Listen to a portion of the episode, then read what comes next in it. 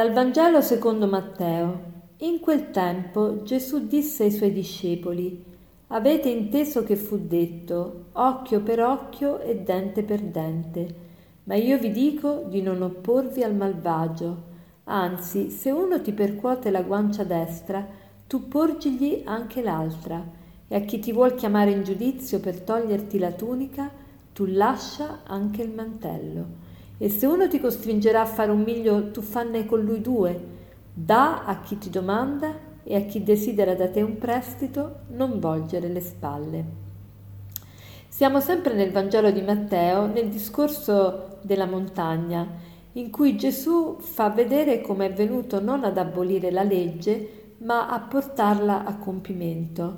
E come la porta a compimento? Dandoci il suo stesso spirito che ci ispira come comportarci, ci dà la capacità di adempiere in pienezza il comandamento, perché ci dà la capacità di percepire, di sapere quale è l'amore in una determinata circostanza particolare e come perseguirlo.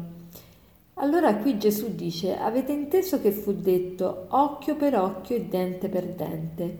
Si tratta di un'espressione che corrisponde alla cosiddetta legge del taglione, ossia tu puoi vendicarti di un torto subito tanto quanto lo hai subito, puoi dare, inferire all'altro un, un, to- un torto se lei hai ricevuto quel torto, cioè la misura del male ricevuto deve essere la misura del male che puoi eh, tu inferire all'altro. Però Gesù dice No, così non va. Voi avete sentito questo occhio per occhio, dente per dente? Vi ricordate l'espressione di Gandhi che diceva se noi vivessimo la, la, la legge del taglione vi, saremmo tutti ciechi e tutti sdentati? Eh, effettivamente è così. Quindi invece Gesù ci dice come po- poter fare per vincere il male, perché noi non è che non dobbiamo opporci al male, do- dobbiamo non opporci al malvagio, ma al male dobbiamo opporci. E come facciamo a vincere il male? Vinceremo il male con il bene.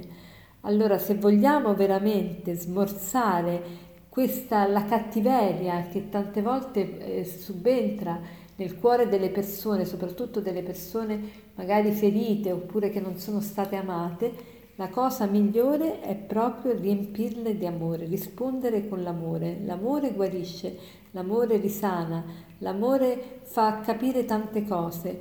Invece le, la vendetta eh, non fa altro che aumentare il male nel mondo.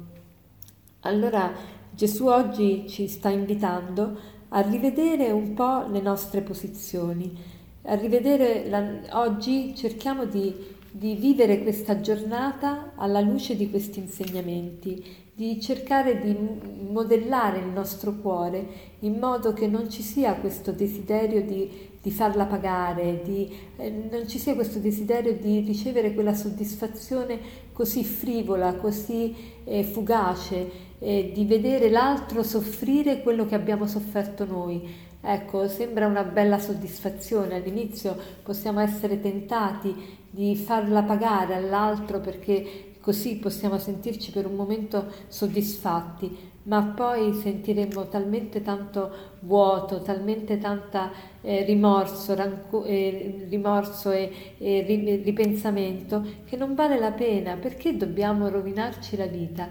So, rispondendo al male con il male non solo roviniamo la vita agli altri, ma in primis roviniamo la vita a noi stessi. Invece tutti noi vogliamo vivere nella pace. Allora cerchiamo di fare questo proposito oggi, di rispondere al male con il bene. Al male, qualunque torto noi possiamo ricevere, può essere una parola ingiusta, talvolta non è nemmeno una parola ingiusta, magari una parola anche giusta di rimprovero che noi alle volte non riconosciamo nemmeno come giusta perché talmente ci sentiamo feriti che vogliamo subito rispondere male e attaccare l'altro. Allora cerchiamo di avere pazienza, di, di, capire veramente quello che l'altro ci sta dicendo, anche dove, eh, che cosa l'altro intende veramente e cerchiamo di non reagire immediatamente perché ciò che ci rovina e ciò che dà, dà adito al, alla vendetta molto spesso è anche non solo l'orgoglio, ma l'orgoglio accompagnato dall'istinto di rispondere immediatamente, dalla mancanza di pace, dalla mancanza di calma.